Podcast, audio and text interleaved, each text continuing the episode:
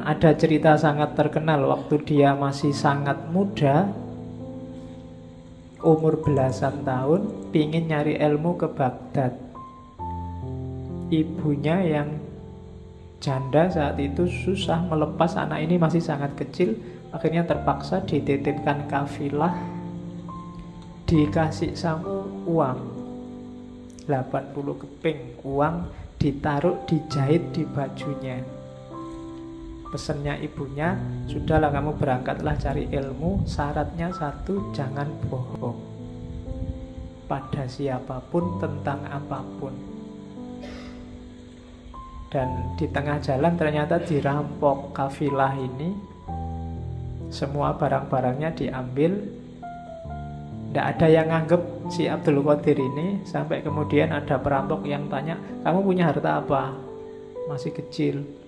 Abdul Qadir bilang, saya tidak bawa apa-apa, cuma tadi dititipin ibu di bawah baju ini dijahit. Jadi perampoknya heran, kok kamu diem aja kita juga tidak percaya kalau kamu punya barang, kok malah kamu cerita? Katanya Syekh Abdul Qadir Jailani muda, Loh, ibu saya pesennya nggak boleh bohong. Dan gara-gara ini kabarnya terus perampokannya nggak jadi, perampoknya tobat. Iya. Jadi itu yang saya sebut jalur hidayah itu dari mana saja maka orang yo nyari hidayah dari macam-macam. Jangan disalah-salahkan. Kalau amal itu amal kebaikan. Lu kan amal kebaikan yang lain banyak. Lah iya jalurnya banyak. Ya, yang yang lain juga dilakukan macam-macam. Nanti dari salah satunya mungkin akan datang hidayahnya Allah. Nanti Syekh Abdul Qadir ini ada cerita waktu di Baghdad pingin daftar ke universitasnya Ghazali, Madrasah Nizomiyah. Tapi nggak diterima.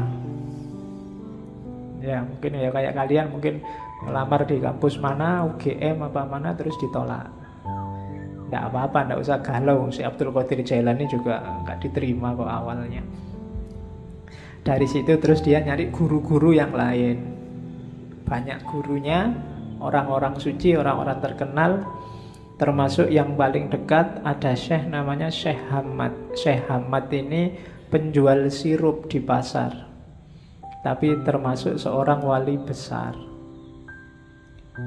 Dan nanti dari banyak wali inilah dari banyak ulama Syekh Abdul Qadir Jailani belajar. Awalnya sebenarnya dikenal juga sebagai ahli fikih fukoha. Tapi kemudian mengembangkan ilmunya dan masuk ke dunia tasawuf. Sampai kemudian dikenal sebagai guru besar. Ceritanya satu ketika sebenarnya dia tidak pingin ceramah-ceramah, ngajar-ngajar itu tapi ceritanya si Abdul Qadir sendiri tiba-tiba ada dorongan kuat sekali dari dirinya untuk ngomong. Akhirnya apa ya kalau hari ini kultum lah dia dengan audien paling ya orang orang sekitarnya termasuk yang ada di masjid. Begitu dia ngomong ceramah, banyak orang yang terpengaruh. Besoknya masjidnya penuh. Besoknya lagi luber sampai halaman. Besoknya lagi sampai sealun-alun kota. Besoknya lagi orang satu kota sampai ceritanya si Abdul Qadir kalau ceramah biar kelihatan naik ke menaranya masjid. Jadi ya karena audiennya orang Baghdad, orang soleh-soleh.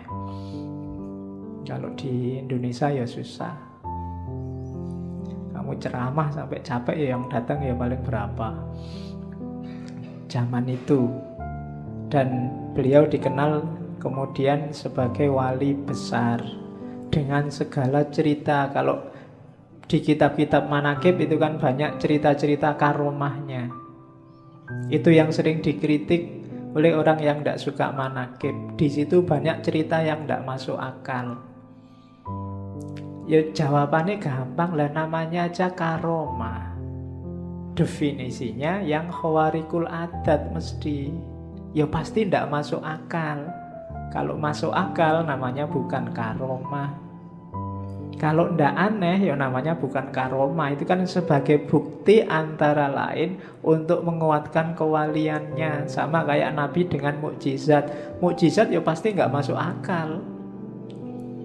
Untuk Nabi namanya mukjizat Untuk wali namanya karoma Jadi kalau ada orang mengkritik di situ banyak peristiwa yang tidak masuk akal. Lah iya makanya namanya karoma.